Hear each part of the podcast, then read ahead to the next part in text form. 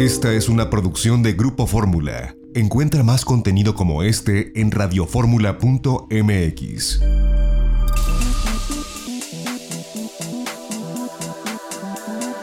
Grupo Fórmula presenta a Mari Carmen Cortés, Marco Antonio Mares y José Yuste.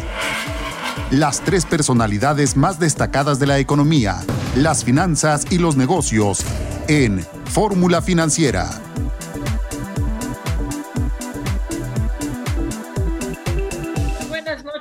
Estamos aquí transmitiendo en vivo desde la Ciudad de México. Es Fórmula Financiera, soy Maricarmen Cortés y me da muchísimo gusto que nos acompañe el día de hoy.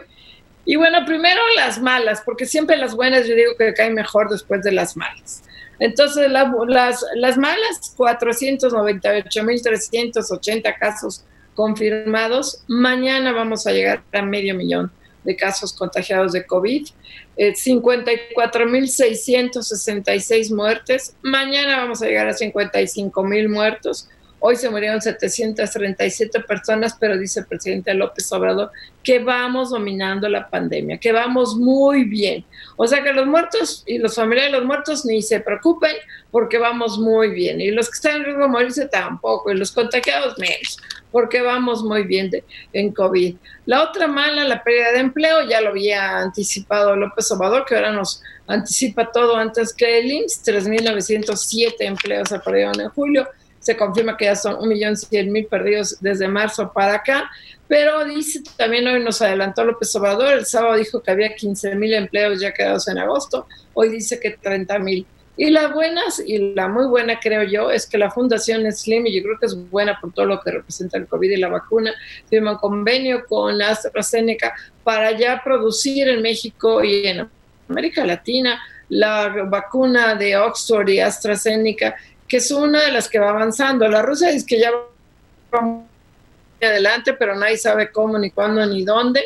Hay miles de chistes ya sobre, sobre la Sputnik 5 que tiene el nombre de la vacuna rusa, pero esta es la Fundación Slim. Vamos a ver si podemos hablar con el director de la fundación, porque creo yo que cualquier noticia que nos permita este, esperar, esperanzarnos de que la de que la vacuna puede estar lista antes de marzo o abril del año próximo, pues a todos nos hace muy feliz para que termine ya está maldito encierro.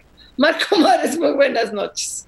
¿Qué tal? ¿Cómo estás, Mari Carmen Cortés? Muy buenas noches. José Yuste, muy buenas noches. Sí, lo que estamos viendo hoy es que continúa creciendo, continúa aumentando el número de muertes por coronavirus en México. Ya el número de casos confirmados está muy cerquita del medio millón de personas en México, 492.522, y hoy en su larguísima exposición y argumentación del subsecretario de Prevención de la Salud, Hugo López Gatel, pues eh, dice que nunca ha rechazado la importancia de usar cubrebocas, que siempre ha reconocido que es un elemento auxiliar pero que el gobierno mexicano ha optado por no hacerlo obligatorio porque luego esto podría convertirse en un elemento adicional eh, pues de imposición a los derechos humanos y que en consecuencia eh, por eso han preferido que sea libre porque además pues sirve para que pues no se eh, contamine a otras personas con los residuos de saliva que emitimos cuando hablamos o respiramos a otras personas, pero que no sirve para que... Marco, estamos teniendo problemas con tu audio, se oye muy cortadito. ¿Me escuchas bien, este, Diana? ¿Me estás escuchando bien, Diana? Ha de ser tu recepción, Mari Carmen. O soy yo la que lo oigo. Eres tú, Mari Carmen. Ah, Incluso yo te escucho con eco.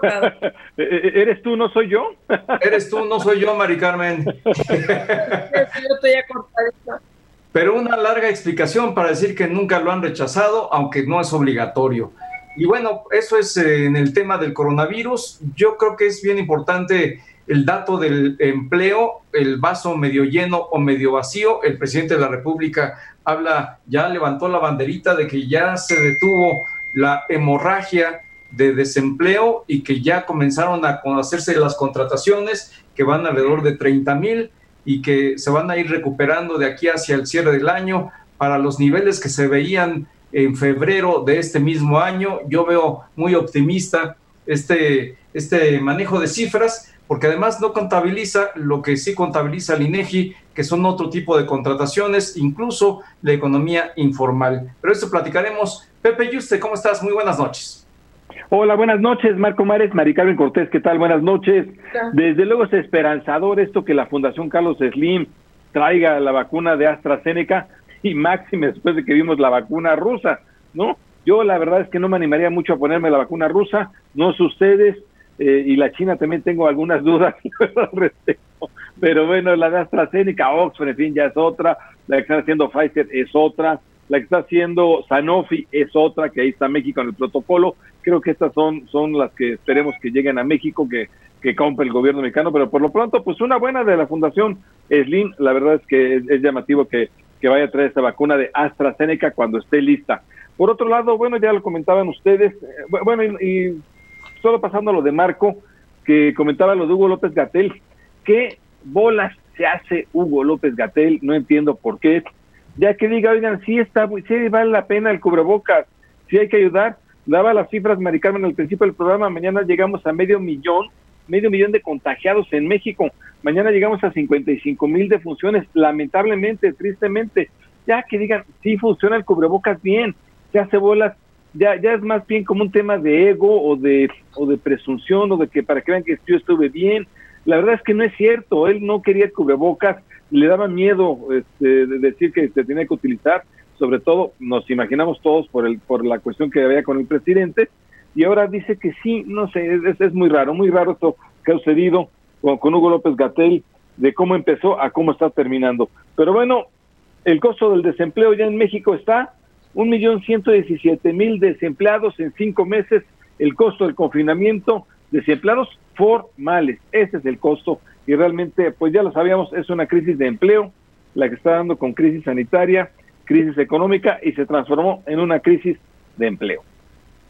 Sí, desafortunadamente, ahora sí, pues ahí sí coincidimos todos, la pandemia, perdón, la crisis ya tocó fondo, la recesión tocó fondo en junio, ¿Y por qué? Pues porque se han empezado a reactivar las actividades.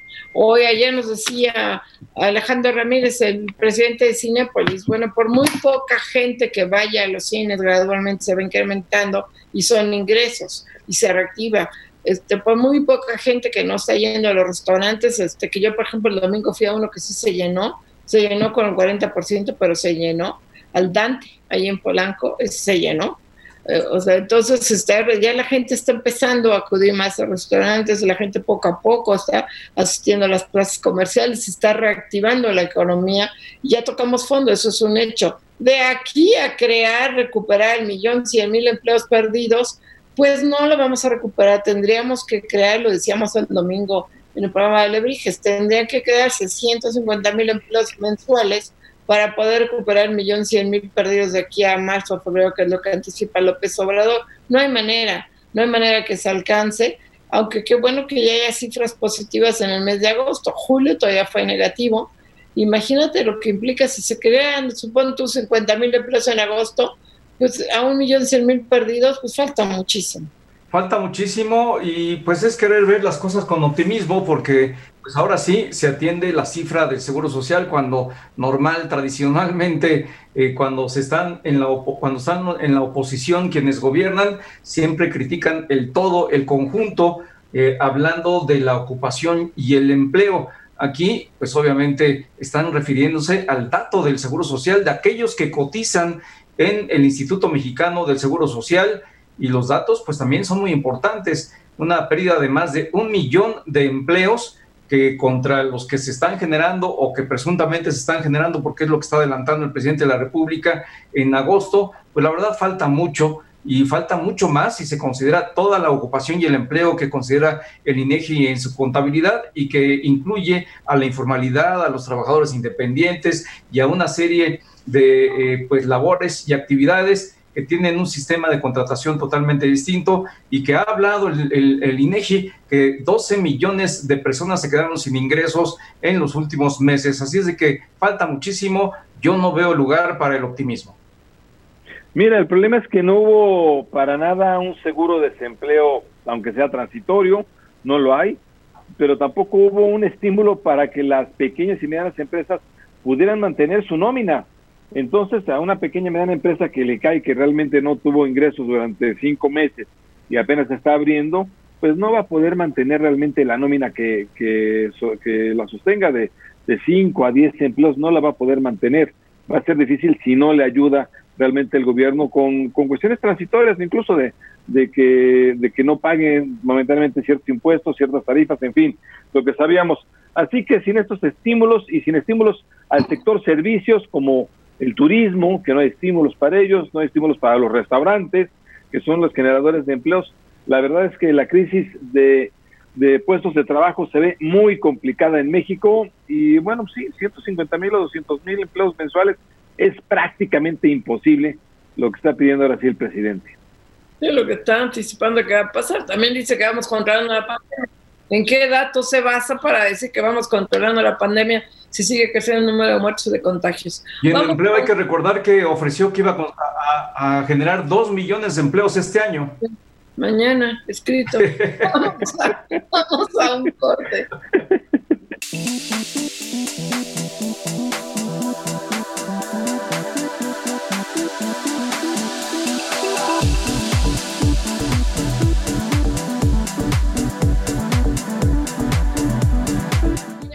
Financiera. Pues bueno, no pudimos hacer el enlace con el director general de la Fundación Slim, a ver si mañana podemos, porque qué bueno que se estén llegando a esos convenios. Ya también Marcelo Ebrard en su cuenta de Twitter dijo que mañana va a dar más detalles de este convenio. La realidad es que sí, todo el mundo está en esta lucha por tener la vacuna. La vacuna va a ser la solución de toda la economía de todo el mundo. En el momento que se haga esta, eh, ya ve que hay varias vacunas que están aprobadas por la Organización Mundial de Salud, una de ellas es la de la Universidad de Oxford con AstraZeneca, que supuestamente es una de las más avanzadas. La rusa se la sacó de la mano el señor Putin, aunque hay quien dice que el laboratorio, eh, que el departamento de investigación ruso es muy bueno. Yo he escuchado cosas muy, pues, todos nos burlamos de la rusa, dicen que no, que es muy bueno, pero no estaba registrado ante la OMS o no está, hay dudas de cómo, cuáles son las pruebas que ha hecho, pero ya la quiere comercializar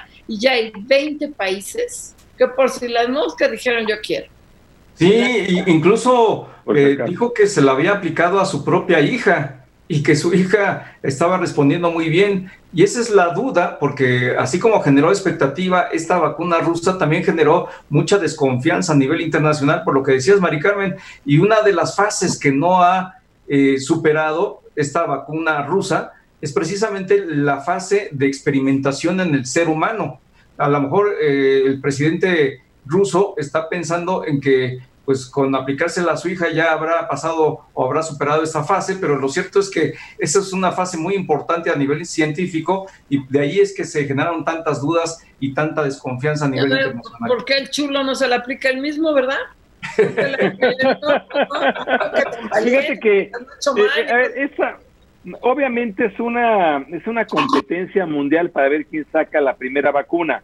Rusia no se quería quedar atrás en esta en esta cuestión informativa de saber quién la sacaba, ¿no? Hay quien le puso además Sputnik, precisamente recordando pues el primer viaje espacial que hubo, donde fue la perrita laica, en fin, todo eso donde estaban ganando en la carrera espacial, donde igual le dio el primer campanazo, Rusia dio el primer campanazo, en aquel entonces la, Unión Soviética da el primer campanazo, eh, y, y, hoy en día, bueno, pues esto es una cuestión también mediática, a nivel mundial, Rusia se volvió a imponer dentro de todo como que está consiguiendo una vacuna. La verdad es que todo mundo duda que sea una buena vacuna porque no pasó por los, los eh, protocolos que marca la Organización Mundial de la Salud. Eh, y en cambio, bueno, por la que hoy está anunciando, por ejemplo, la Fundación Slim con AstraZeneca, esa se sabía desde el principio, estaba pasando los protocolos, es con la Universidad de Oxford, esa sí está pasando los protocolos, la de Pfizer en Estados Unidos está pasando los protocolos, Moderna en Estados Unidos está pasando los protocolos, la de Sanofi, eh, Pasteur está pasando los protocolos. Ahí tenemos nosotros esta, eh, esta alianza con Sanofi eh, en esa vacuna y en otras que ya lo anunció Marcelo Ebrard. Ahí sí podríamos tener nosotros en mano. Y la China, ahí la, China también lleva, pero la China también sabemos que, que hay muchas dudas. Así que bueno, lo de Rusia más bien parecería que fue un, un evento mediático para, para otra vez posicionar a Rusia en esta nueva competencia. Oye, Pepe, allá en Rusia le pusieron Sputnik a esta vacuna. Si lo hubieran hecho aquí en México, ¿cómo le hubieran puesto? no, no, no. No, no, no, no, la, la, la, la Azteca 2, ¿no? Oigan, y Marcelo Ebrard, yo, que puso un tuit en el que decía, mañana daremos a conocer con el secretario de Salud, con el secretario de Salud, existe el secretario de Salud, esa es la gran novedad, ¿no? Y pasa lista. Los, pero espérate, los acuerdos alcanzados para producir en México y Argentina con apoyo crucial de la Fundación Carlos Slim entre 150 y 250 millones de dosis de la vacuna desarrollada por Alestra AstraZeneca. AstraZeneca. AstraZeneca. ¿no? ¿Puso Alestra? ¿Puso Alestra? Se le fue, se le fue. Ya todo el mundo lo está comiendo vivo, es un error. Es el autocorrector, Mari Carmen. Ya, ya, ya está, yo ya le puse, Marcelo, corrige tu tweet, o sea, ah, te puso al AstraZeneca para hacer frente al COVID. O sea, la nota es buena, la van a dar a conocer mañana, entre 150 y 250 millones de dosis, pues nos alcanza una para cada uno, no sé cómo decirlo. No, si nos alcanza, somos 127 millones de mexicanos, si nos, alcanza. Hasta, doblete, hasta doblete nos tocaría. no, no es fácil producir, ya lo digo de broma, pero no está fácil producirla. No sé si a todo mundo reaccionaríamos o reaccionaría igual este, pero el hecho del simple hecho de que salga la vacuna va a generar una gran este, confianza en la economía mundial. Claro, ¿Y, crees que se respete esto que originalmente se venía diciendo de que aquí en México se aplicaría primero a los jóvenes de 60 y más? Este, como nosotros. Mira, en principio sí, las vacunas se les debe dar a la gente vulnerable quiénes somos los vulnerables, incluido el presidente López Obrador, que siempre habla de hay que cuidar a las personas mayores como si él tuviera 20 años, entonces va, va, a cumplir 67 años este, eh, López Obrador en noviembre. Entonces, pues sí, en principio es para los adultos mayores a los, y para los diabéticos y para este, los hipertensos, son a los que tendría que dárseles primero. Y niños. ¿no? a los niños, los niños son menos fuentes de contagios, son los menos, sí se contagian, sí se, pero... Pero ¿sabes cuál es el problema con los niños que pueden ser los que más contagian precisamente? Son, ellos sí, ellos no les puede pasar gran cosa con el coronavirus, pero pueden ser desde luego la mayor, fuente, mayor fuente de contagio. Para que los niños regresen a clases. Yo creo que es, de verdad se me hace horrible, yo afortunadamente yo no tengo ya hijos chiquitos, que los niños no puedan regresar a la escuela, o sea, el, rezago educativo que va a haber, la gran brecha entre los niños ricos y los niños pobres se va a ampliar, entre los niños que van a escuelas o que van a tomar clases particulares en su propia iPad, en su propia computadora, con su propio maestro, con clases particulares que luego les pagan. Ay, que ya sé, ya contraté a la Miss Lupita que venga a dar clase a mi hijo, a los niños que van a estar viendo la tele. O sea, no, y qué bueno que esta convenio con las televisoras, pero va a haber una gran brecha digital entre los niños ricos y los niños pobres. Pues va a aumentar en muchos eh, segmentos de edad, pero en los segmentos de menor edad a lo mejor se va a igualar, Mari Carmen, porque ya los niños no quieren saber nada de computadora, los niños de 2, 3 años, 4 años de edad que les pretenden dar clases vía internet, pues si normalmente en clases presenciales a esa edad es difícil que te mantengan la atención por lapso, un lapso superior a, 10, 15 minutos. Imagínate tener a un niño una hora y media, dos horas frente a una computadora, pues ahí sí ya se están hartando. Fíjate que la, la, solución, la solución que encontrado México en este momento, yo creo que es la correcta, porque es la única posible. La televisión llega prácticamente al 90% del territorio nacional, no llega el Internet, es la única posible. Sin embargo, la mejor solución hubiera sido controlar la pandemia y en este momento estamos estar abriendo la economía y por lo menos los niños podrían ir a clases. Y ya cuando vine al rebrote, que va a venir el rebrote en octubre, noviembre, bueno, pues volvemos a cerrar.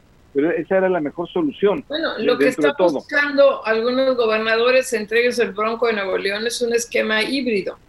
¿Y cuál es el esquema híbrido? Que yo estoy totalmente a favor de ese esquema por la salud mental de los niños, es que vayan un grupo unos días de la semana, lunes, martes y miércoles, otros los otros, se van turnando, o a lo mejor unos van lunes y miércoles, o los otros martes y jueves, y nadie va el viernes, o van cada 15 días y se van cuidando a ver para ir checando que no haya rebrotes. ¿Y qué pasa, Marco, con los niños ricos? Los niños ricos de 2 a 4 o a 15 años se dan el lujo de contratar a sus propios maestros. Entonces, sí, efectivamente hay niños que no se pueden concentrar en la computadora, pues entonces llega la Miss Lupita a la casa de niño o de uno, de dos o tres niños, porque está prohibido dar clases en la escuela, pero no en clases. Y entonces los niños tienen a su propia Miss. Y además, yo conozco ya casos que se juntan tres o cuatro niños o cinco, eh, y entre amigas que, tienen dinero, contratan a, en muchas ocasiones a la misma Miss la misma Miss que le daba clases va a las, un día a la casa Juanita, un día a la casa de Pepito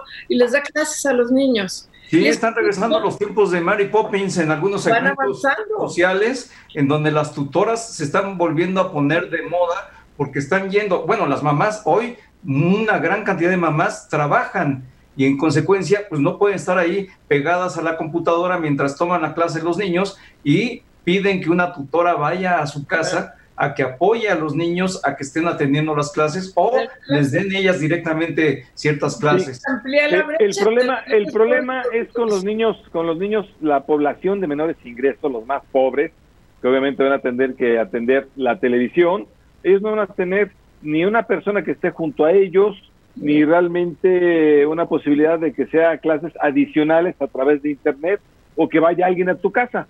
Eh, la verdad es que ahí sí eh, lo que sea, se va a ampliar la brecha, la brecha entre pobres y ricos. Este es el gran problema, porque obviamente las clases, por eh, diciendo que es la mejor solución, eh, yo creo, pero las clases por televisión van a ser muy difíciles para niños pequeños. Los niños de primaria va a ser muy difícil que atiendan las clases realmente que se van a dar a través de la televisión, muy, muy, muy complicado. Así que ahí sí, vamos a ver una, una lamentablemente otra brecha este, entre ricos y pobres que se va a transformar en una mejor educación para la población que tenga ingresos, que pueda tener acceso a Internet, a que tu hijo tome clases en línea, a que tu hijo esté con alguien que ya sea uno de los dos papás o sea alguien, alguien adicional.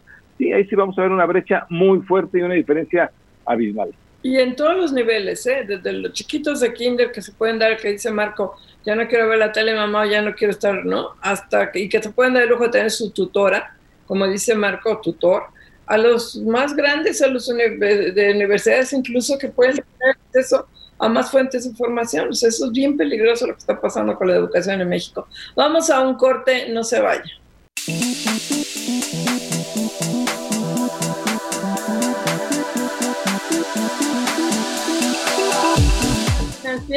Y tenemos en la línea a José Manuel López Campos, él es el presidente de la Concanaco Servitur. ¿Cómo estás, José Manuel? Muy buenas noches. Hola, Mari Carmen, muy buenas noches. Oye, pues hablar contigo desde luego obligado.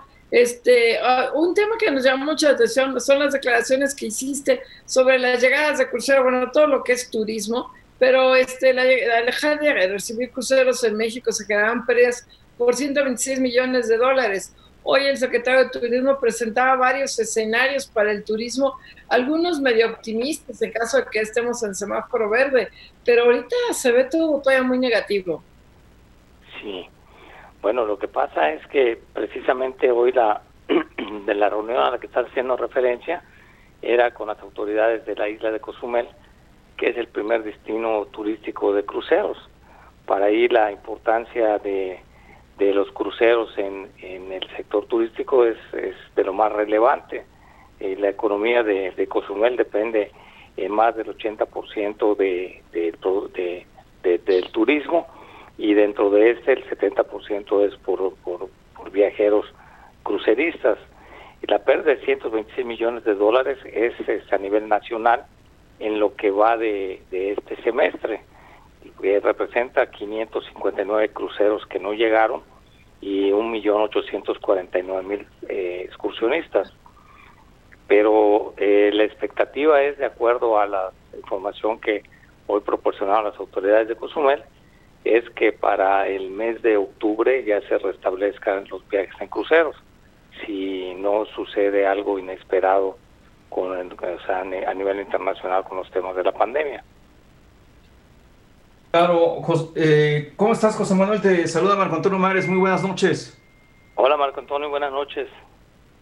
Pues para preguntarte eh, en términos generales respecto de las cifras que se han venido dando a conocer en las últimas horas del comportamiento del turismo, son cifras obviamente muy negativas. Eh, ¿Cuál es tu punto de vista acerca de lo que se tiene que hacer para reimpulsar este sector que pues ha sido muy importante para la generación de divisas en nuestro país.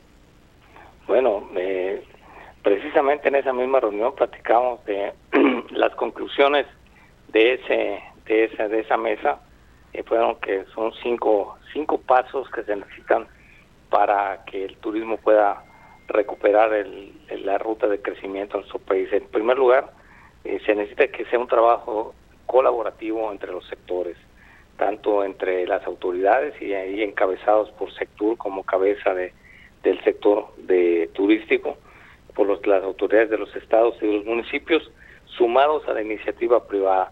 Y en el caso de la sociedad civil, pues el, el mayor apoyo que pueden dar es en los viajes domésticos o nacionales dentro de nuestro país, que puede ser el primer arranque del sector turístico. El segundo punto es, eh, pues se ha usado mucho la palabra de reinventarnos, pero no queda, pero que define muy bien la necesidad de tecnología y digitalización, que van a ser aspectos importantísimos para, para, para esta nueva era de, después de la pandemia. En tercer punto, necesitamos hablar de la seguridad, tanto en materia física y patrimonial, que pues eso nos causa eh, alertas en Estados Unidos y, una imagen que nos, o sea, que no invita al turismo a venir, pero también de la seguridad sanitaria, la seguridad que se va a dar a base de los de un cumplimiento estricto de los protocolos, de lograr que nuestros destinos turísticos este, sean considerados seguros en el mundo y de que se certifiquen los establecimientos de turísticos. El cuarto, la inversión y el financiamiento. Desde luego que en la inversión se necesita que hayan atractivos, que hayan incentivos, y el financiamiento se necesita que sea accesible y que sea para, especialmente para las MIPIMES, que son las que sufrieron más durante estos tiempos, eh, durante todo este periodo de cierre, que fueron cuatro meses en el que perdieron la liquidez y sus ahorros. Y finalmente, un aspecto del que se habla mucho, pero que ahora cobra más relevancia, que es la promoción. Podemos tener los mejores atractivos del mundo en este gran mosaico que es México, pero si no los promocionamos adecuadamente van a quedarse como los secretos mejor guardados del planeta. Y fíjate que sobre este tema, José Manuel, te saluda José Yuste, sobre este tema, bueno, ya vimos todo lo que pasó con Visit México, esta página de promoción oficial que tiene pues prácticamente no solo el gobierno, todo el país a, a nivel mundial. Esto, ¿qué estás esperando de lo que venga en promoción? Obviamente lo que ha sucedido es lamentable y ahora, ¿qué se esperaría? Bueno, en primer lugar, que no quede impune el, ese atentado contra un bien público que es este, nuestros atractivos turísticos y la manera de promoverlos. O sea, que se haga una investigación por la Policía Federal Cibernética y que se dé con quiénes fueron los responsables de lo que sucedió. O sea, se tiene que tomar en serio la promoción turística de nuestro país. En segundo lugar, pues, eh, pues desde, eh, eh, sí es el medio digital ahorita el mejor eh, canal especialmente en lo que termina de, en lo que seguimos en los tiempos de la pandemia. Eh, recordemos que en septiembre tenemos el primer tianguis digital de México y tal vez el primero en, en el mundo con ese con ese eh, formato, va a ser el 23 y 24 de septiembre. Y pues tenemos que no solamente estar preparados, sino hacer eh, un papel espectacular para promover y pretender que la temporada de cierre de año sea ya una en la ruta del crecimiento y que ya nos encontremos en la mayor parte de las plazas en semáforo verde, de manera que tengamos un buen cierre de año en materia de turismo e iniciar el 21 con el pie derecho. Eso es lo que esperaríamos que sucediera, porque los números de hoy pues son muy negativos. En lo que va del semestre ingresaron 13 millones de turistas internacionales, que esa cantidad representa una disminución del 41% respecto a 2019, casi la mitad. Y el ingreso de divisas fue de 5.786 millones de dólares, que es el 51.5% menos que el registrado justo el año pasado. De modo de que el, trabajo es, es duro, el camino es largo, pero tenemos que empezar por hacer las cosas. Pero para la temporada de invierno, para que pudiera ser un éxito, se necesitaría empezar a tener reservaciones ya en septiembre, ya el mes próximo, me imagino. Y tenemos, este, aunado los problemas de Visit México, aunado el hecho que sigue creciendo los indicadores de la pandemia, que todavía no estamos, en ningún estado está en semáforo, ya no digas verde, amarillo, está esta alerta máxima del Departamento de Estado de Estados Unidos para que no viajen a países con alerta número 4 como la de México por el COVID. precisamente por eso ah, mencionamos que necesitamos trabajar en estos cinco puntos para que podamos contrarrestar todos los factores que tenemos hoy hoy en contra pero la importancia adicional que tiene el turismo para nuestro país es que es una de las dos grandes oportunidades para la reactivación económica. Una es el TEME, que es el Tratado México-Estados Unidos-Canadá, y la otra el turismo porque llegó a ser eh, generador de casi el 9% del Producto Interno Bruto en 2019 y a generar entre empleos directos e indirectos 10 millones de puestos de trabajo. Y son los aspectos que necesitamos eh, con urgencia para una reactivación económica que tarde menos tiempo del que las expectativas normales nos darían de más de dos años. Sin duda, eh, yo creo que este, este punto que tocas, José Manuel, es bien importante, el momento de la reactivación, el momento del el reinicio de las actividades, de qué forma se tendría que estar eh, apoyando por parte del gobierno para que el sector comercial, el sector turístico tengan una mayor fuerza en este reimpulso?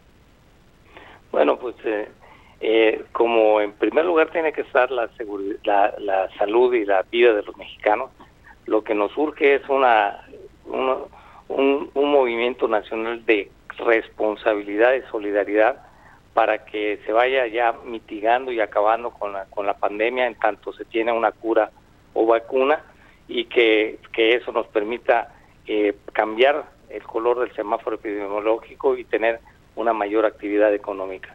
Eh, sin duda ese es eh, el, primer gran paso en el que participamos todos.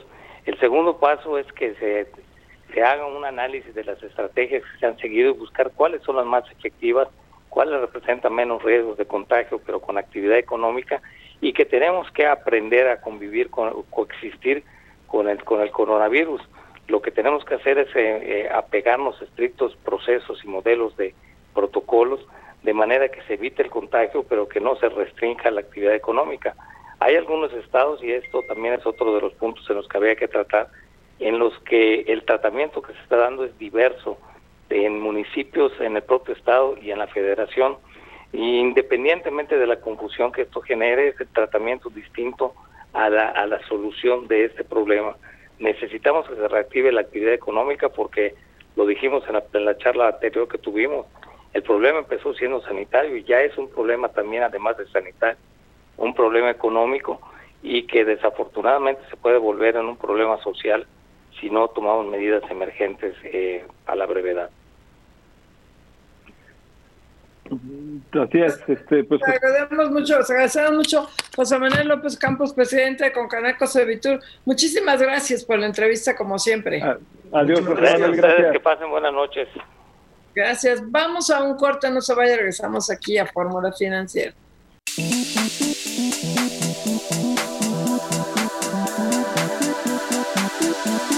Regresamos aquí a Fórmula Financiera. Y tenemos en la línea a Manuel Rodríguez, él es el director general de AINDA. ¿Cómo estás, Manuel? Un gustazo, como siempre. Buenas noches.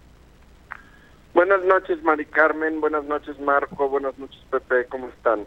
Gracias por tenerme. Hola, Manuel. Buenas noches. Hola, Manuel. buenas noches. Manuel, una buena noticia porque desde noviembre se firmó este acuerdo para Nacional de Infraestructura y como que se le dio poco seguimiento a los proyectos que se anunciaron ahí y uno de ellos era la ampliación a tres carriles de las autopistas de peaje.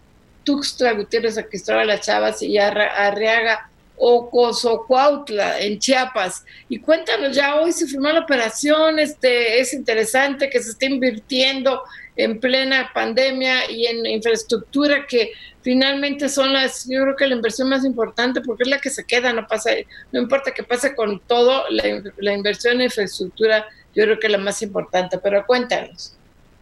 Sí, miren, este es un proyecto que llevaba muchos años eh, eh, con la población de Chiapas pidiéndolo.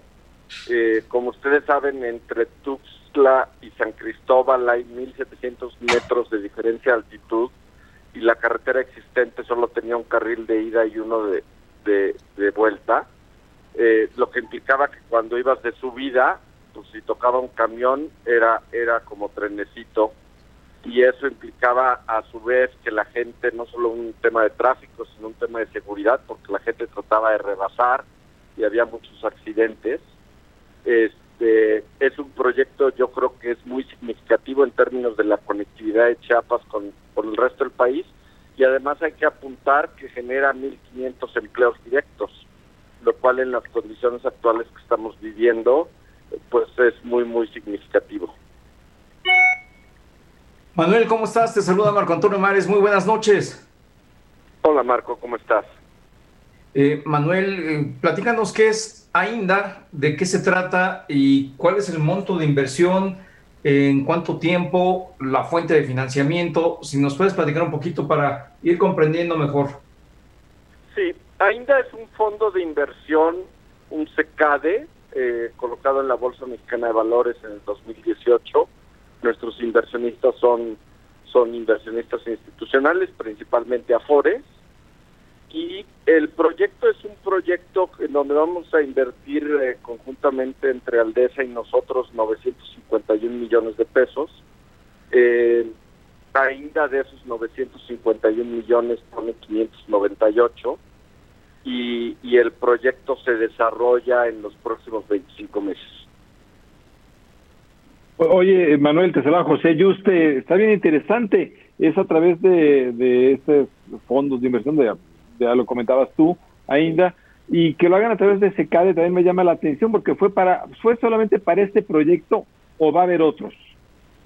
No, este, digo, en términos del tipo de proyectos que traemos en, en AINDA, digo, ya invertimos, de hecho ya terminamos la carretera de Monterrey en Nuevo Laredo, y traemos otros proyectos muy interesantes eh, en, carreteras, en movilidad, este transporte en general. Estamos viendo también un proyecto eh, de agua, estamos viendo proyectos de almacenamiento y distribución de petrolíferos, traemos proyectos en el sector energético también en electricidad. Entonces, este digo, en términos de de proyectos hay muchas oportunidades en el país y estamos eh, atacándolos. Oye, ahora es interesante en el caso de Chiapas, yo regreso a estas dos carreteras. Aldesa tiene una participación de China Construction Railway, Railway y es a través de indirectamente ya que pone un pie este esta quizá la empresa constructora más grande del mundo a través de Aldesa, que es el socio mayoritario, en México, ¿no? No sé si hay otras opciones. Efectivamente, China Railway Construction Corporation compró el 75% de Aldesa. Esa transacción se, se cerró en, en, el mes de mayo. Y para dar una idea, pues eh, China Railway Construction Corporation es una empresa que vende 130 mil millones de dólares al año. Este, lo cual, lo cual es muy significativo y en AINDA nos orgullece que una empresa de ese tamaño haya decidido asociarse con nosotros. Pues qué bueno, Manuel. En el tema de energía, eh, ¿por dónde están viendo ustedes el camino a seguir? ¿Qué es lo que eh, tienen en perspectiva, Manuel? Mira, este, digo, la palabra energía es muy amplia. Te diría que, que en el tema de petrolíferos hay muchísimas oportunidades de mejorar y eficientar la logística, eh, tanto en términos de almacenamiento como distribución al mayoreo. eh, por lo que respecta al sector eléctrico, pues, México es un país donde todavía hay oportunidades en términos de inversión en el sector eléctrico. Nada más hay que ser muy cuidadosos en términos de dónde están las necesidades del país, o sea, no, no generalizar. Eh, y también vemos en el mediano y largo plazo eh, oportunidades en el sector de upstream, dado que México sigue siendo un, país con, con reservas potenciales eh, y reservas probadas, probables y posibles muy significativas. Pues agradecerte mucho, Manuel Rodríguez, director general de AINDA, y bueno, pues felicidades por este proyecto, va resultando. Qué bueno, Manuel, gracias. Muchas gracias, gracias por tenerme en su programa. Gracias, Manuel. Oye, rápidamente antes de irnos a un corte, hay algo verdaderamente atroz, Megacable está publicando un comunicado donde da a conocer que el 9 de agosto en San Marcos, Tlacoyalco, municipio de Tlacotepec, de Benito Juárez, en Puebla, asesinaron los trabajadores en forma masiva.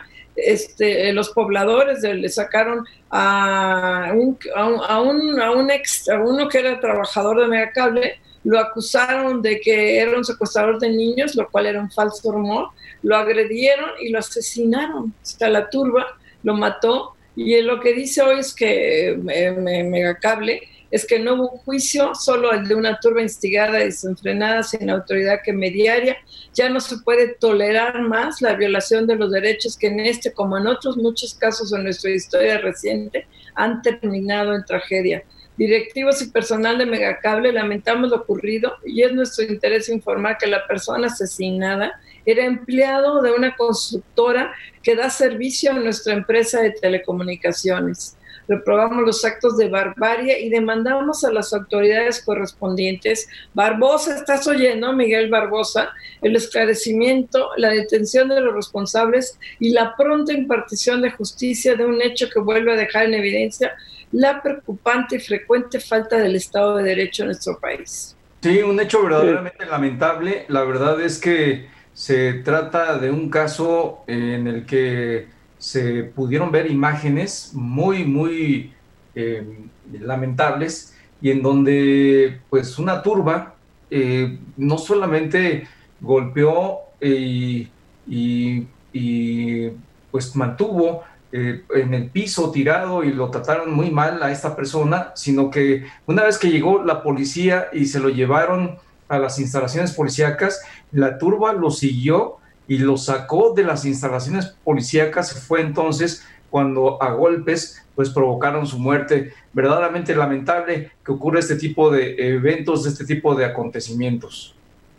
Es lamentable, de verdad lamentable. Esperemos que el gobernador eh, Barbosa ponga realmente orden en ese estado, pero no puede ser que una empresa que va a invertir, que lleva trabajadores y de repente te acusan de esta manera, y suceda esta situación. Pero bueno, hoy en otros temas, AstraZeneca ya está sacando un boletín, un comunicado de prensa, dice que sí, anuncia ya este acuerdo con la Fundación Carlos Slim para la vacuna COVID-19.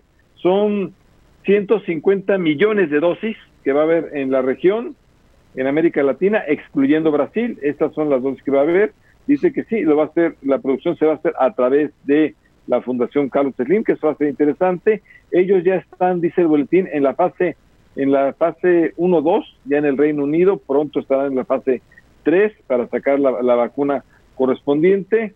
Y bueno, pues eh, desde luego esto dice que eh, nos sumamos al esfuerzo para la producción en México y Argentina con la Fundación Carlos Slim, con el fin de que inicie el suministro para para América Latina. En caso de que se demuestre su eficacia y seguridad y sea aprobada por autoridades sanitarias, contribuirá determinantemente a evitar más pérdidas de vidas. Pues la verdad es que interesante, qué, buen acuerdo, ¿no? Sí, claro. Ya mañana se va a detallar en la mañanera. Oye, y también hoy en la mañanera López Obrador se refirió al caso de el pleito entre Manuel Toledo Marnati y el, secretario de Agricultura. Lo preocupante, bueno, dijo que los ya sabe, que no importa que se pelee el gabinete, lo, preocupante es lo del glifosato, que dice que no se va a usar para nada en el programa Sembrando Vidas, en, los programas este, de gobierno, y que bueno, que le da prácticamente la razón a Semarnat. Y el problema es que Semarnat en forma unilateral ha suspendido la importación de glifosato, a pesar de este acuerdo al que se refirió López Obrador, para que se reduzca gradualmente en cuatro años el uso del glifosato. Que ah, es, que eso es precisamente ese es el tema, Mari Carmen. Eh, efectivamente, desde noviembre está interrumpida esta importación de mil toneladas de glifosato por parte de la Semarnat. Y lo que dice Víctor Toledo, escribió un artículo en la jornada ayer, en donde explicó que esta operación glifosato, así le llamó, se trató de un madruguete que quisieron hacer desde la Secretaría de Agricultura para contravenir lo que dice el presidente de no usar el glifosato. Vamos a un corte, regresamos con más aquí a Fórmula Financiera.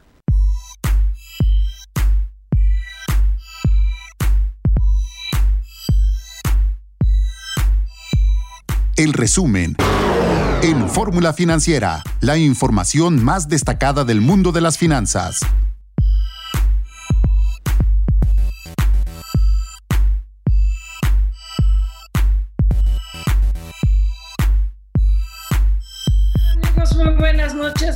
La bienvenida al auditorio de Telefórmula que se incorpora a partir de este momento, que nos ve a través del canal 157 de Sky, 121 de Easy 153 de Megacable, 354 de Dish, 161 de Total Play. Y en Estados Unidos nos ven a través de Xfinity Latino, Latino View y Dish Latino. Muchísimas gracias. Soy Maricarmen Cortés y esta es la segunda hora de Fórmula Financiera. Estamos transmitiendo en vivo desde la Ciudad de México. Y bueno, déjeme decirle que entre las notas, yo creo que más relevantes del día de hoy, vamos, vamos a empezar al revés, con la buena la Fundación Carlos Slim da a conocer y el, canciller Marcelo Ebrard también de este convenio entre la Fundación Slim y AstraZeneca, que como usted sabe, junto con la Universidad de Oxford, está realizando o desarrollando una de las vacunas que va más avanzada contra el COVID-19. Se firma un convenio, mañana se va a firmar en grande, se va a anunciar en la, en la mañanera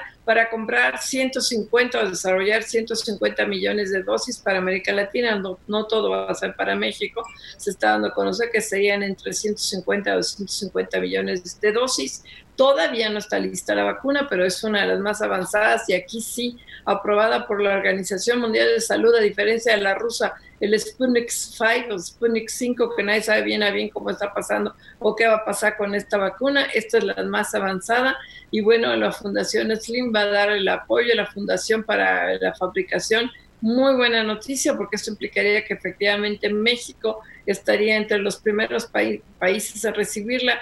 No se emocione mucho, por ahí de abril, mayo, junio. ¿eh? Marco Mares, muy buenas noches.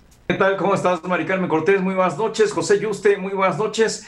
Pues eh, yo dudaría que no hay que emocionarse. Yo creo que sí hay que emocionarse, aunque hay que tener paciencia porque como tú bien lo estás acotando, Mari Carmen, es cuestión de tiempo, pero de que ya se sabe que podríamos contar con esta vacuna en virtud de este acuerdo entre la Fundación Slim y el laboratorio Astra, que se, desde ahora se garantice y se haga un compromiso con el cual México podría contar con las dosis pues, eh, iniciales para atender esta eh, pandemia mundial que ha azotado al planeta, sin duda es eh, de mucho optimismo, de mucha esperanza, de mucha expectativa. Yo creo que se trata de una muy buena noticia.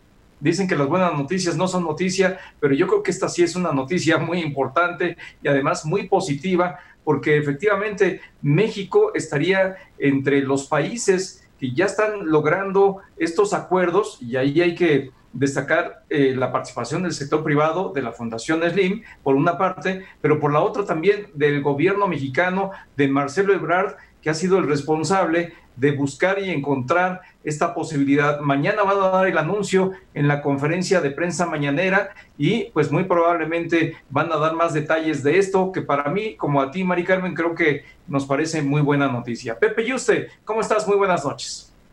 Hola Marco Mares, Mari Carmen Cortés. Pues aquí hubo un madruguete.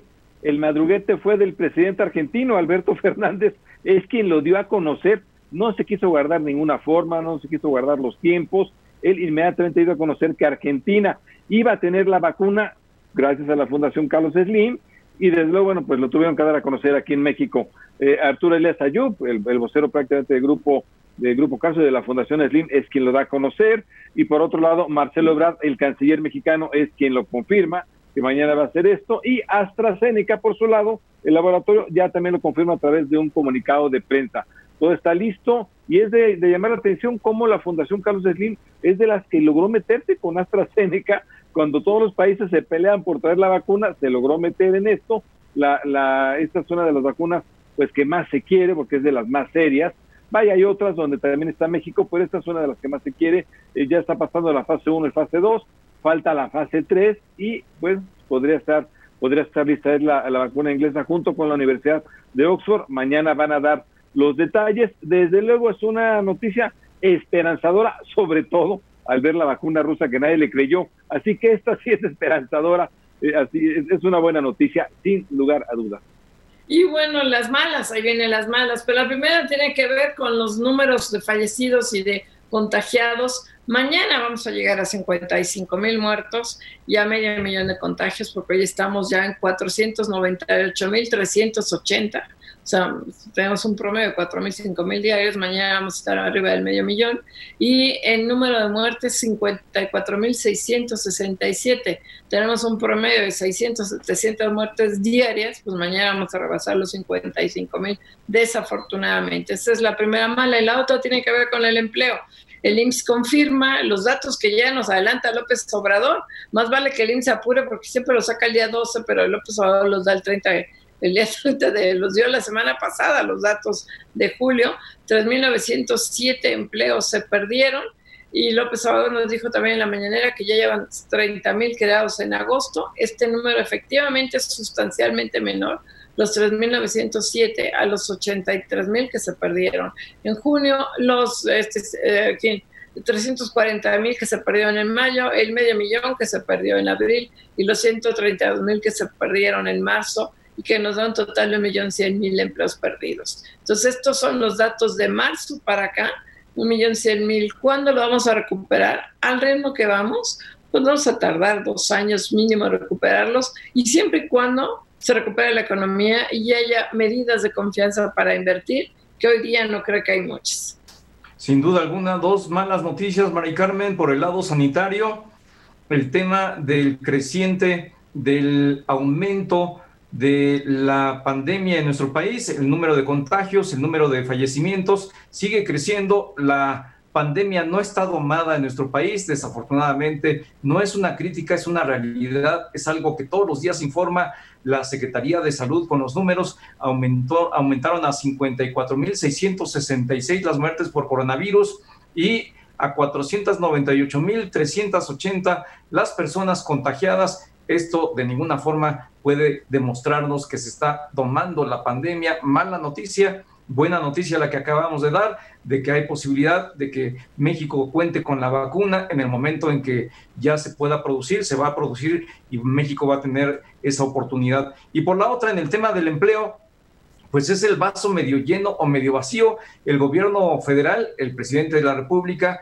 Andrés Manuel López Obrador prefiere, prefiere ver el vaso medio lleno con esta eh, recuperación o con este inicio de recuperación de puestos de trabajo que hoy mencionó, llegan ya a 30 mil las, las, los, puestos de trabajo que están recuperando, pero como bien referías, Mari Carmen, la pérdida en el semestre ha sido de más de un millón de empleos, eso solamente en el ámbito formal, porque en el ámbito informal, como lo contabiliza INEGI, 10, 12 millones de personas se quedaron sin ingresos y sin empleo en eh, pues, los últimos meses. Así es de que tenemos todavía una pendiente muy eh, marcada por remontar en materia de empleo y en materia de recuperación económica. José Yuste, ¿cómo estás? Muy buenas noches.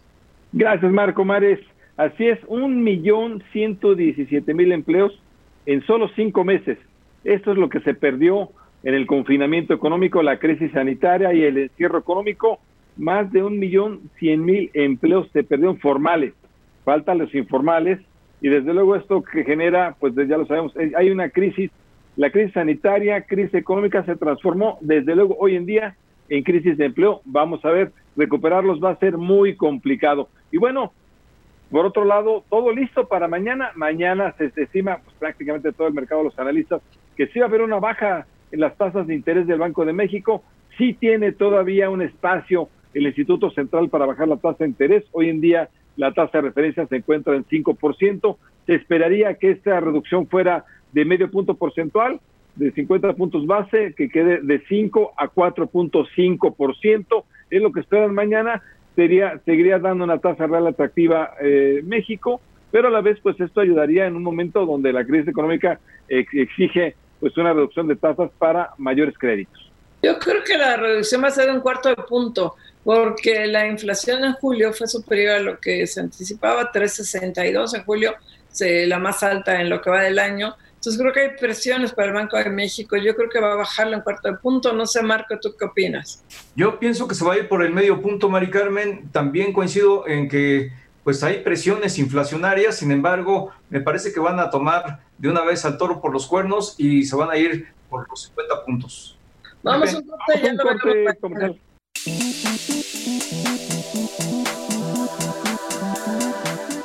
Regresamos aquí a Fórmula Financiera y tenemos en la línea a Alejandro Saldañas, el economista en jefe del Banco B por más. Alejandro, ¿cómo estás? Muy buenas noches.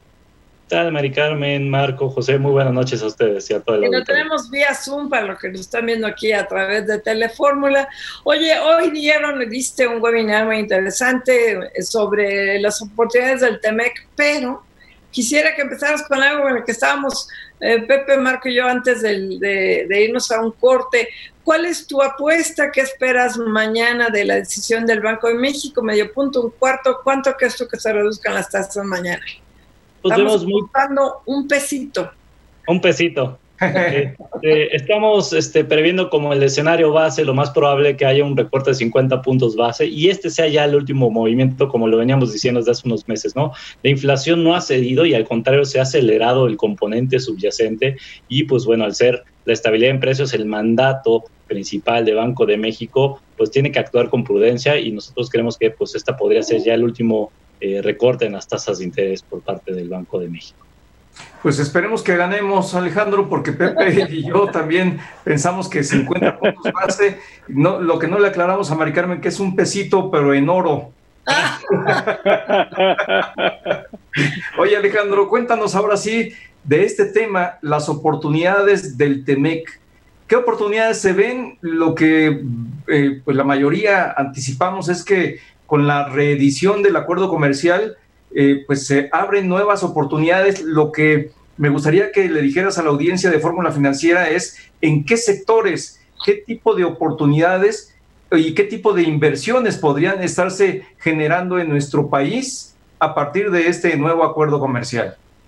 Claro, es, es una nueva oportunidad que se le presenta a México para pues detonar la inversión que ha venido a la baja en los últimos años y pues particularmente 2019 y este 2020 con, con la pandemia, pues se ha presionado mucho este componente tan importante para el crecimiento económico actual y futuro, ¿no? Este, entonces, es una nueva, una nueva oportunidad y hay que entender también el contexto, ¿no? Entra en vigor el TMEC en un momento en el que Estados Unidos y China siguen peleándose y aunque haya un cambio en la administración de, federal en Estados Unidos, van a seguir habiendo disputas entre Estados Unidos y China. Además, la pandemia pues desnudó algunas eh, debilidades de la interdependencia industrial en algunos, eh, en la producción de algunos bienes, sobre todo las industrias que dependían de insumos que venían de regiones muy remotas, ¿no? Entonces, al cerrarse la economía mundial, pues no pudieron tener acceso a estos insumos, muchos de ellos críticos, y esto también puede hacer que se vaya reacomodando ciertas cadenas de producción a nivel regional. Y pues entra el vigor el TEMEC, que pues nos da cierta certeza comercial y que además endurece algunas reglas de origen, también va a, incentivar a que haya cierta eh, alineamiento y cierto reacomodo en las cadenas de insumos que podrían favorecer a México de forma importante. Ahora, pues bueno, uno se pone a pensar qué sectores, ¿no? Creo que es una muy buena pregunta. Eh, nosotros ya estamos compitiendo con China en varios sectores, sobre todo en, la que, en lo que es la proveeduría de, la industria automotriz, una industria que ya está muy integrada en América del Norte y que pues ahorita con las nuevas reglas de origen seguramente se va a ir eh, integrando todavía más en los próximos cinco años y pues algunos de estos eh, sectores que podrían ver una mayor inversión o un mayor desarrollo en México y en la región, pues está la proveeduría sobre todo de componentes electrónicos, que muchos de ellos vienen de Asia, también eh, componentes textiles, ¿no? Hay que recordar que ahora tenemos una nueva regla de origen, de origen también para la parte de, prendas de vestir, ¿no? Que se llama de hilo en adelante, donde cual pues prácticamente los hilos con los que se hace la ropa van a tener que venir de, de alguno de los tres países de, de, la región de Norteamérica y muchos de ellos también se importan de China, ¿no? Entonces, esta, este, estos sectores pueden empezar a ver un dinamismo importante en los próximos años y ser atractivos para la inversión, ¿no? Entre otros también encontramos lo que son monitores, eh, todo lo que es relacionado con computación y electrónicos, también puede ser eh, favorecido por este entorno que nos da el TEMEC y también la pandemia. Estamos platicando con Alejandro Saldaña, jefe de análisis de B por Más. Eh, Alejandro, ya empezó la recuperación o por lo menos ya empezamos a tocar fondo. Hoy daban a conocer ya los datos del desempleo eh, que se dio en el IMSS, en los empleados formales. Ya al parecer se disminuye, ya todas indicar, según lo dice el propio presidente, que ya empiezan a haber alguna generación de puestos de trabajo en agosto, lo cual es buena noticia. ¿Cómo viene este rebote? Va a haber un rebote en la economía, lo sabemos. Ya, nada menos ayer se dio la actividad industrial, ya venía con rebote. ¿De cuánto va a ser este rebote que tendremos para el siguiente trimestre? Pues mira, es muy importante lo que estamos viendo. Yo lo comparo mucho como un coche, ¿no? Arrancamos los motores después de tenerlo apagado dos, tres meses y pues bueno, esto va a hacer que haya naturalmente una, un mejor ritmo en, la, en, en términos de actividad económica, ¿no? Por el lado de la producción. Pero para que avance este coche, pues tiene que haber una fuerte demanda, una recuperación en la demanda y pues por eso es muy importante el tema del empleo y de la inversión. Eh, creemos que la recuperación en México va a tomar todavía pues mucho tiempo, seguramente unos tres años o más para regresar a los niveles que teníamos anteriormente. Eh, va a haber un desfase entre la producción y la demanda y pues, bueno, por eso vamos a ver tanta lentitud en la recuperación en los próximos eh, trimestres. Nosotros estamos viendo que posiblemente, eh, pues después de caer prácticamente 18-19% del PIB en el segundo trimestre del año, en el tercer trimestre la caída en términos anuales sea más cercana al 10-11% y se vaya moderando hacia el hacia el 6% en el último trimestre del año, ¿no? Eh, es una recuperación que pues iba a tomar mucho tiempo, va a ser bastante lenta, nos va a limitar mucho la debilidad que hemos visto en la demanda. Gran parte de la recuperación que vimos en junio y que seguramente veremos en julio es por esta reactivación de algunas industrias, pero te digo, si vemos todavía los datos de, de, junio de la balanza comercial, la importación de bienes de capital que está asociado a la inversión, la importación de bienes de consumo tuvieron una mejora bastante marginal, ¿no? Entonces nos habla de que todavía hay un rezago importante en la demanda y eso lo vimos también en China, ¿no? Se, arranca la economía, la, la, parte de la producción, la oferta empieza a, a tomar tracción rápidamente, pero la, la, demanda con cierto rezago empieza a recuperarse. Oye Alejandro, me llama la atención que crees que, o bueno, eh, la guerra comercial entre Estados Unidos y China va a continuar independientemente del resultado de las elecciones porque definitivamente no es lo mismo Joe Biden que ojalá gane, ojalá, que Donald, que Donald Trump. ¿Tú crees que va a ser tan rijoso que va a mantener este pleito con, con China como de las amenazas y todo lo que hace? Está difícil ver a alguien tan proteccionista y rijoso y bullying como Donald Trump, ¿no? Sí, va a haber un, un, discurso duro todavía contra China. Eh, hay un consenso en Estados Unidos de que se tienen que cambiar las reglas del juego con China y en general con el mundo, ¿no? China tiene que abandonar estas prácticas desleales en materia comercial, todo lo que es el dumping, el subsidio industrial, el, el tema de respeto a la propiedad intelectual eh, y todo este asunto, pues tiene que cambiar, ¿no? Y hay un consenso. ¿Qué va a cambiar? Eh, o qué, qué, se podría ajustar bajo el mandato de Joe Biden? Pues serían las formas. Igual y no, no estaría eh, como Donald Trump, ¿no? Como dices, yendo con ataques muy frontales, imponiendo medidas unilaterales, aranceles y demás, porque Joe Biden, de hecho, ha sido muy eh, claro en que él cree que la guerra comercial eh, ha tenido implicaciones negativas en el, en el, estadounidense de a pie, ¿no? En el productor también de productos agropecuarios y demás. Entonces, él va a buscar otra forma. ¿Qué opción podría ser?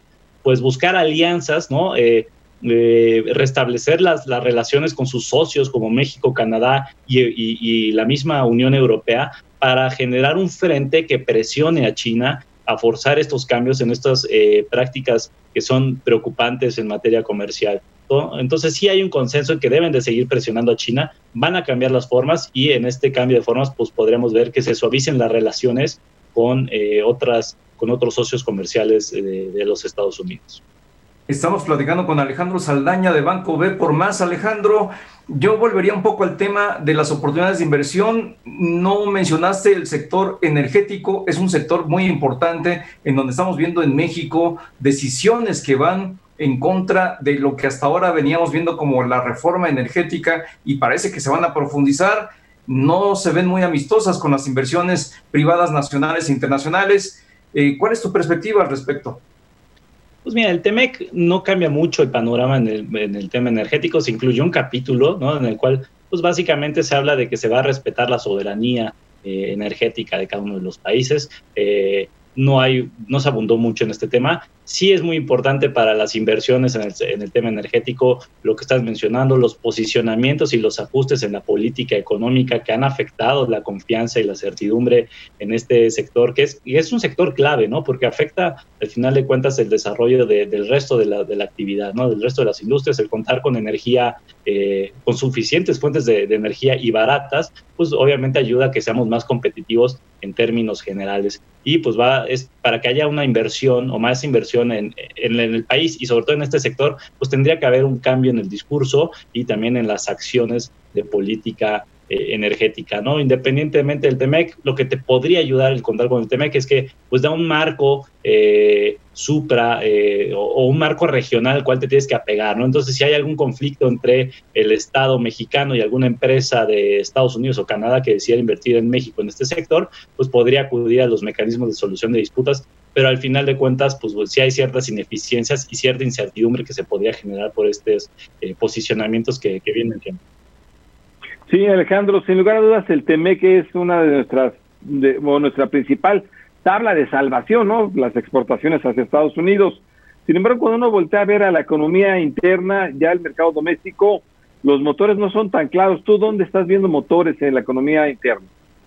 Sí, creo, y creo que es un, punto que mencionamos mucho al principio, es eh, la parte de la demanda interna, ¿no? Si vemos nosotros la recuperación económica en junio, vino mucho por el lado de las, de las exportaciones, por la natural reactivación de la industria automotriz y de equipo de transporte, de la construcción y la minería no petrolera, pero la, si vemos el consumo y la inversión siguen estando muy rezagadas y muy débiles. El panorama también es un, es un poco sombrío, pues cada vez eh, se tarda más México en controlar la pandemia, en reactivar la economía y esto va a hacer que cada vez más negocios y más empleos se pierdan de forma permanente y, se siga generando un entorno de pues, desconfianza, lo cual pues no solamente limita el gasto de los hogares, sino también las decisiones de inversión, ¿no? Entonces eh, va a ser muy importante restablecer y generar las bases para que haya una recuperación en la demanda si queremos ver una, una mejora en la economía sostenida eh, en los próximos meses.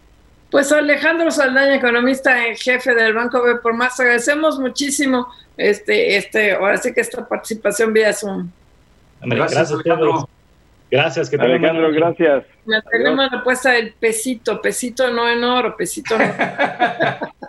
gracias. Vamos a un corte, empezamos aquí a Fórmula Financiera.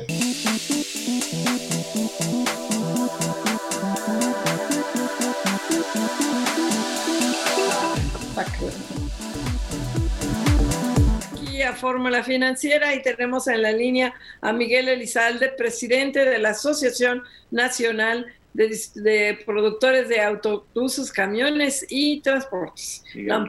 ¿Cómo estás? Muy buenas noches, Miguel. ¿Qué tal, Mari Carmen, José, Marco? Muy buenas noches y gracias por el espacio. Oye, cuéntanos, ustedes ya se están empezando a recuperar, ya tocaron fondo, ¿cómo van?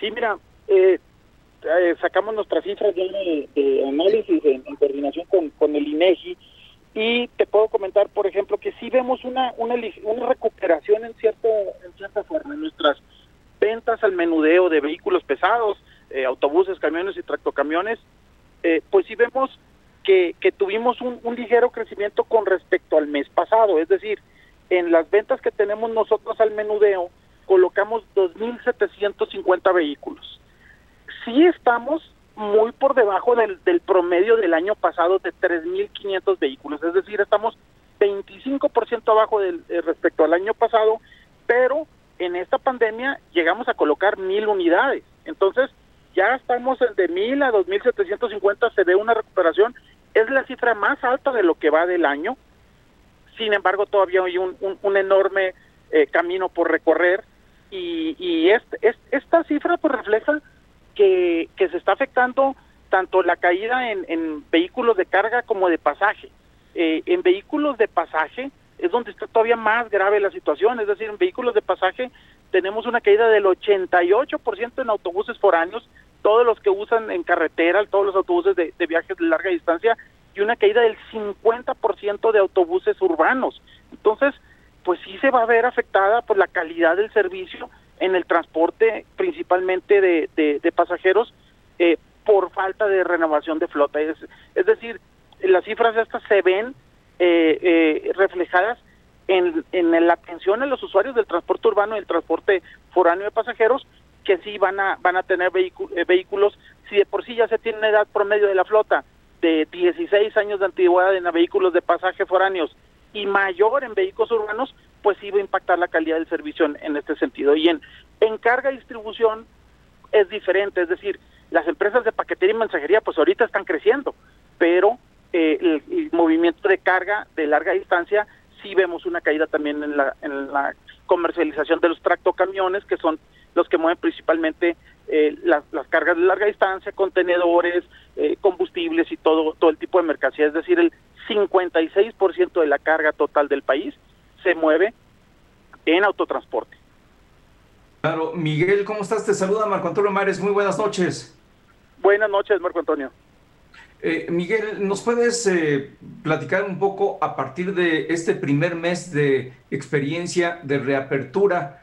Eh, ¿Cuál es la perspectiva que tienen y cuáles son los puntos fundamentales en los que centrarían sus esfuerzos para mejorar y aumentar lo que hasta ahora están registrando en materia de importaciones y exportaciones?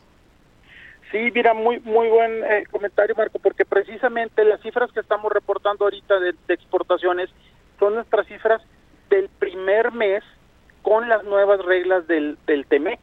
Entonces, tenemos sí un, una recuperación, digo, pues prácticamente cerramos el tema de las exportaciones en, los, hace algunos meses, vemos una, una recuperación. Todavía, si lo comparamos contra el mes del año pasado, pues sí vemos una caída del 48%. Pero si vemos el crecimiento de las exportaciones del mes pasado a, este mes, pues sí vemos una, una ligera recuperación. ¿Qué es lo positivo? Que se exportó sin ningún problema eh, con las nuevas reglas del TEMEC. Es decir, eh, este mes nosotros exportamos eh, 6.200 vehículos, el mes pasado 5.000, bueno, y el antepasado eh, exportamos 1.000 unidades. Es decir, sí vemos un crecimiento, lo que es positivo en el sentido de que no, no nos vimos afectados por las nuevas reglas del TEMEC, se logró cumplir, no se pagó ningún tipo de arancel, es decir, se, se tuvo la tasa cero de arancel por beneficios de utilizar las nuevas reglas del TEMEC, eso es lo positivo, pero sí estamos todavía un 50% respecto a las 12 mil unidades que se colocaron el mismo mes del año pasado. Esperemos que esta recuperación pues va muy de la mano también con la recuperación del movimiento de carga y mercancía y pasaje en Estados Unidos que pudiera incrementar nuestras exportaciones, porque pues obviamente hay que recordar que la mayor parte de la producción de vehículos pesados es para el mercado de, exportación y México pues es el primer exportador de tractocamiones en el mundo y, pues no queremos perder ese lugar eh, principalmente porque el 98% de las de nuestras exportaciones pues se van a Estados Unidos y Canadá que es lo que nos ha permitido estas nuevas reglas del del TEMEC.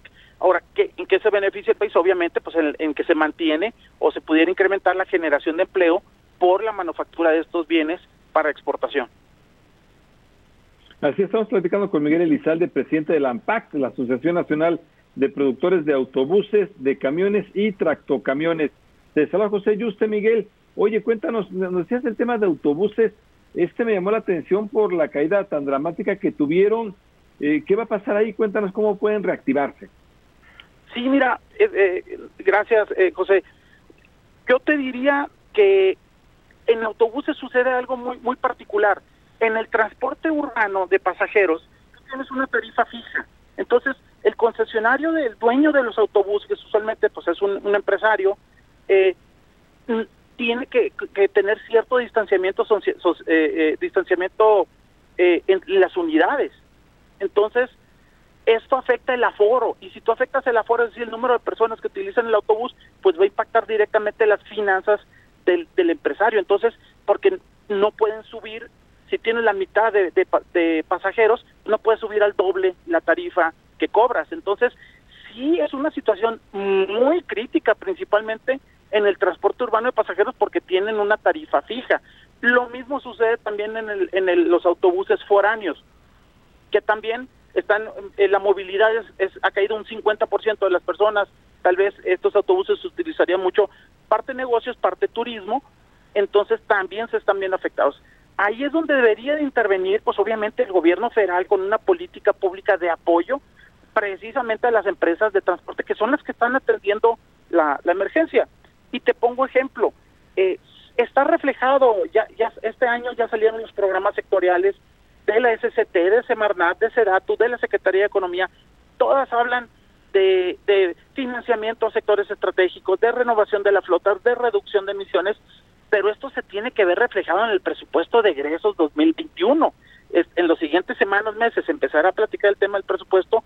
Si quieres verdaderamente impulsar al transportista que se la está rifando ahorita al frente de la batalla, moviendo paquetería, en la movilidad de personas, medicinas y combustibles, bueno, el, vemos nosotros que se tiene que ver reflejado el apoyo no a la industria automotriz, a los transportistas en financiamiento accesible con la banca de desarrollo. Es, eso es lo que vemos nosotros, tanto el transporte urbano de pasajeros eh, como foráneo, como eh, movimiento de carga. La edad promedio de la flota tiene más de 18 años de antigüedad cuando sumas todo y es un enorme reto impulsar la renovación de la flota por los beneficios en reducción de emisiones, salud pública, seguridad vial, son beneficios para toda la sociedad, ni son para la industria automotriz, ni son para el transportista, son para todos los que nos movemos en, transporte eh, día a día. Miguel, no va a haber apoyo de ningún tipo para nadie, ni para los restauranteros, ni para ustedes, ni para absolutamente nadie, ya lo hemos este, vivido. Y yo me imagino que para todos los, en el que es carga, los hombres camión, este, enfrentan la, este, la, la contracción económica y enfrentan los problemas de inseguridad, que eso sí no han bajado. O sea, la inseguridad sigue siendo, los asaltos en las carreteras siguen siendo un dolor de cabeza y además ahora el costo de tratar de modernizar tu flota, nos vamos a quedar con una flota pues en el nivel de chatarra, desafortunadamente no hay estímulos. Totalmente de acuerdo, Mari Carmen. Es decir, el, el transportista ahorita se está enfrentando a robo del autotransporte. Eh, digamos que ha, bajado en ciertos sector, eh, ciertas entidades y ha subido en otras. Se está enfrentando pues a los precios de los combustibles, se está enfrentando al tipo de cambio. Hay que recordar eh, la configuración de estos vehículos tiene un contenido de la región de Norteamérica y también de autopartes de Estados Unidos que, que, que se cotizan en dólares y muchos de los vehículos pesados se cotizan en dólares también. Entonces, aparte es el tipo de cambio, recuérdate hace tres, cuatro meses, hace, bueno, menos, eh, estábamos en 19 pesos, ahorita estamos en 23, 24 pesos. Entonces, es, es una fórmula muy perjudicial para la renovación de la flota. Y, y hay que recordar, de las 150 mil empresas registradas en SCT, más del 80% son micros y pequeños empresarios. Muchos de estos, los, los hombres camión, que lamentablemente son los que tienen los vehículos más antiguos, mm, que consumen más combustible, y si tú renuevas flota, pues vas a consumir menos combustible, te hace más competitivo, reduces emisiones, mejoras la seguridad vial, los beneficios son para toda la sociedad. Claro, sin lugar a dudas, ese es el tema, que los beneficios sean para toda la sociedad. Y yo te preguntaría respecto de las oportunidades de inversión, todo el mundo coincide que está en el sector de automotriz, en el sector de autopartes. ¿Ustedes también lo están viendo? ¿Las inversiones podrían detonar por allí con la nueva edición del TEMEC? Yo, yo te diría que las nuevas reglas nos ayudan a mantener nuestro liderazgo. Eh, el liderazgo que tenemos ahorita a nivel mundial, primer exportador de tractocamiones en el mundo, cuarto exportador de vehículos de carga a nivel mundial y sexto productor de vehículos de carga a nivel mundial. Yo te diría que en esta crisis que estamos viviendo, tanto en, en términos de salud como económica, hay otro tipo de oportunidades. Por ejemplo, ¿en dónde? En el, en el movimiento de transporte de paquetería y mensajería sí hemos visto más pedidos de vehículos, no compensan la caída en todo. ¿En dónde más hemos visto? Oye, Miguel, no, no, tenemos que interrumpir porque aquí tenemos la guillotina que nos cae. Miguel Elizalde, presidente de la PAC, Asociación Nacional de Productores de Autobuses, Camiones y Tractocamiones. Miguel, gracias. Gracias, Miguel. Gracias a ustedes. Buenas noches. Vamos a un corte. Como la financiera, y el periódico financiero está informando que a petición de la Secretaría de Energía, la Comisión Reguladora de Energía, la CRE, suspendió la publicación en el diario oficial de cinco decretos que iban a favorecer al, sector. Uno de ellos fue el último que dejó firmado Guillermo García Alcocer, que le llaman la generación colectiva.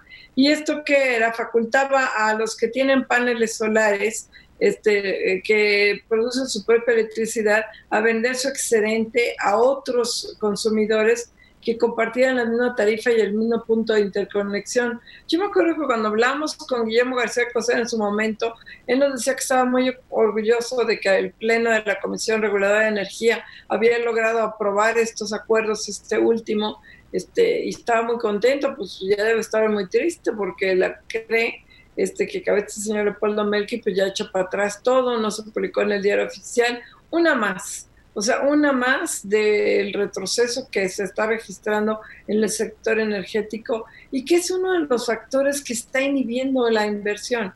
Cuando la gente dice, ay, sí, nos vamos a recuperar, cuando López Obrador dice que nos vamos a recuperar en forma de B muy rápido, no, señor, no nos se puede recuperar, nos vamos a recuperar en una forma de una U muy prolongada, porque pues nos vamos a caer y para subir nos vamos a tardar un buen si no hay medidas de estímulo para la inversión y una de las que no hay, que asusta a todo el mundo del sector privado, es el sector energético.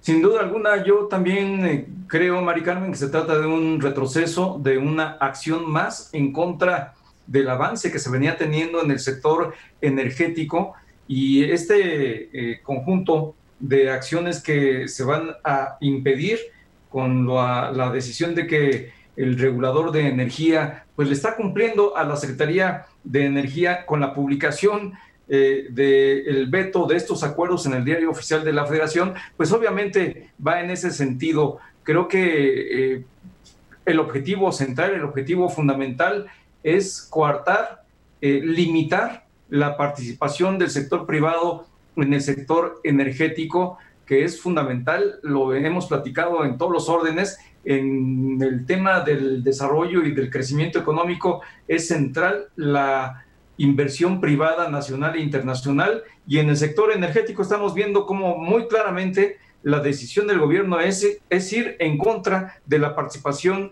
del sector privado, sino de la eliminación total, sí, de su acotación, lo cual es muy preocupante.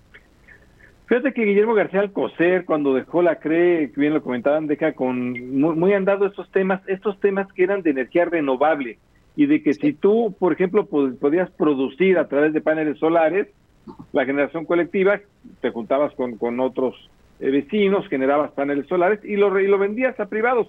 ¿Cuál era lo malo? ¿Dónde estaba lo malo de todo esto? Realmente yo creo que al contrario que es a donde tenemos que acceder porque es energía renovable. En cambio, lo que hay es una noción hoy en día de que la CFE tenga todo, ¿no? Otra vez tenga toda la generación. La de los chiquititos, ¿cómo es esto? Que además, si tú inviertes en paneles solares, es caro todavía la inversión en paneles solares. Es una energía renovable, pero todavía es cara y necesitas sacarla adelante. Entonces, realmente lo, lo, bueno yo creo que era esto, que pudieras hacerlo. Pero bueno, pues tienen que la CFE tenga prácticamente toda la Comisión Federal de Electricidad. Si más bien sentían que había una gran ventaja hacia los privados, bueno, nivelas un poco la cancha, pero no regresas al monopolio de Estado. Lo que estamos haciendo es regresar prácticamente al monopolio de Estado, a la Comisión Federal de Electricidad. Es con los chiquititos como esto, con los medianos, con los renovables, o, contra los grandes como el Verdrola. No se quiere que nadie más genere electricidad más que la CFE. Y esa película ya la vimos y no terminó muy bien. Terminó en altos costos, en subsidios ¿Para quién? Pues para el sindicato, porque la verdad es que a todos los demás no nos iba muy bien.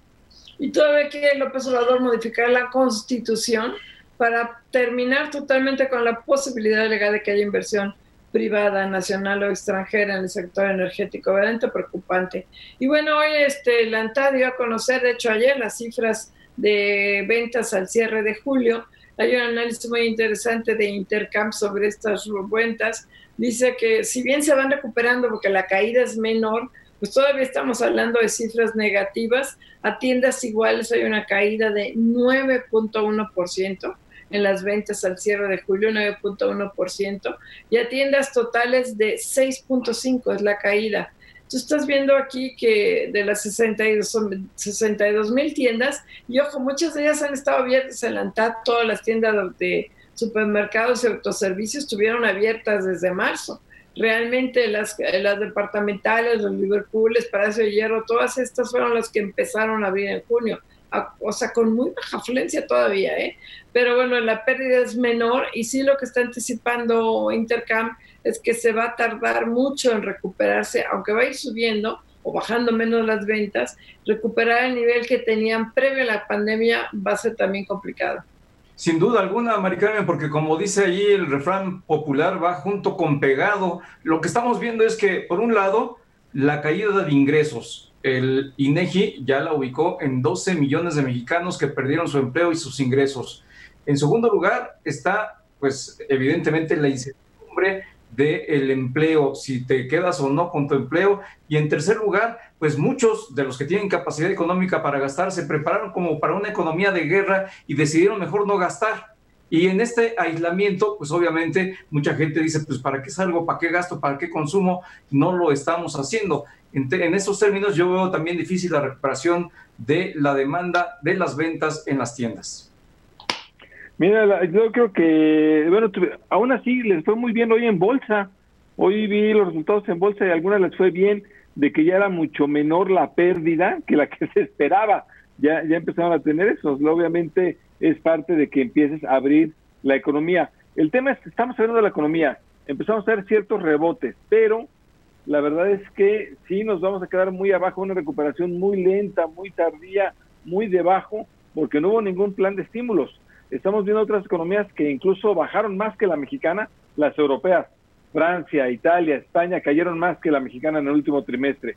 Pero ya los planes de estímulo van a hacer que inmediatamente se recuperen. ¿Por qué? Porque va a haber dinero, va a haber dinero para comprar, para dinamizar la economía, para levantar realmente el consumo interno. Aquí prácticamente no hubo seguro de desempleo, no hubo apoyo a la pequeña y mediana empresa, no hubo nada, no hubo, no hubo ayuda a los sectores sensibles como hotelería, restaurantes, no hubo prácticamente nada. Entonces, la recuperación yo creo que más bien va a ser muy tardía, muy tardada y, e incluso esto, pues obviamente nos va a llevar a un, a un muy mal desempeño económico en el sexenio. Oye, la última sobre la pandemia, el subsecretario Hugo López Gatel dice que no se puede obligar al uso de cubrebocas porque sería, sería violar los derechos humanos. O sea, que se muera la gente y le viola todo, los derechos humanos y la vida, ¿no? O sea, no... A, ver, ahí, Hugo, Hugo López Gatel ha sido un desastre en el cubrebocas.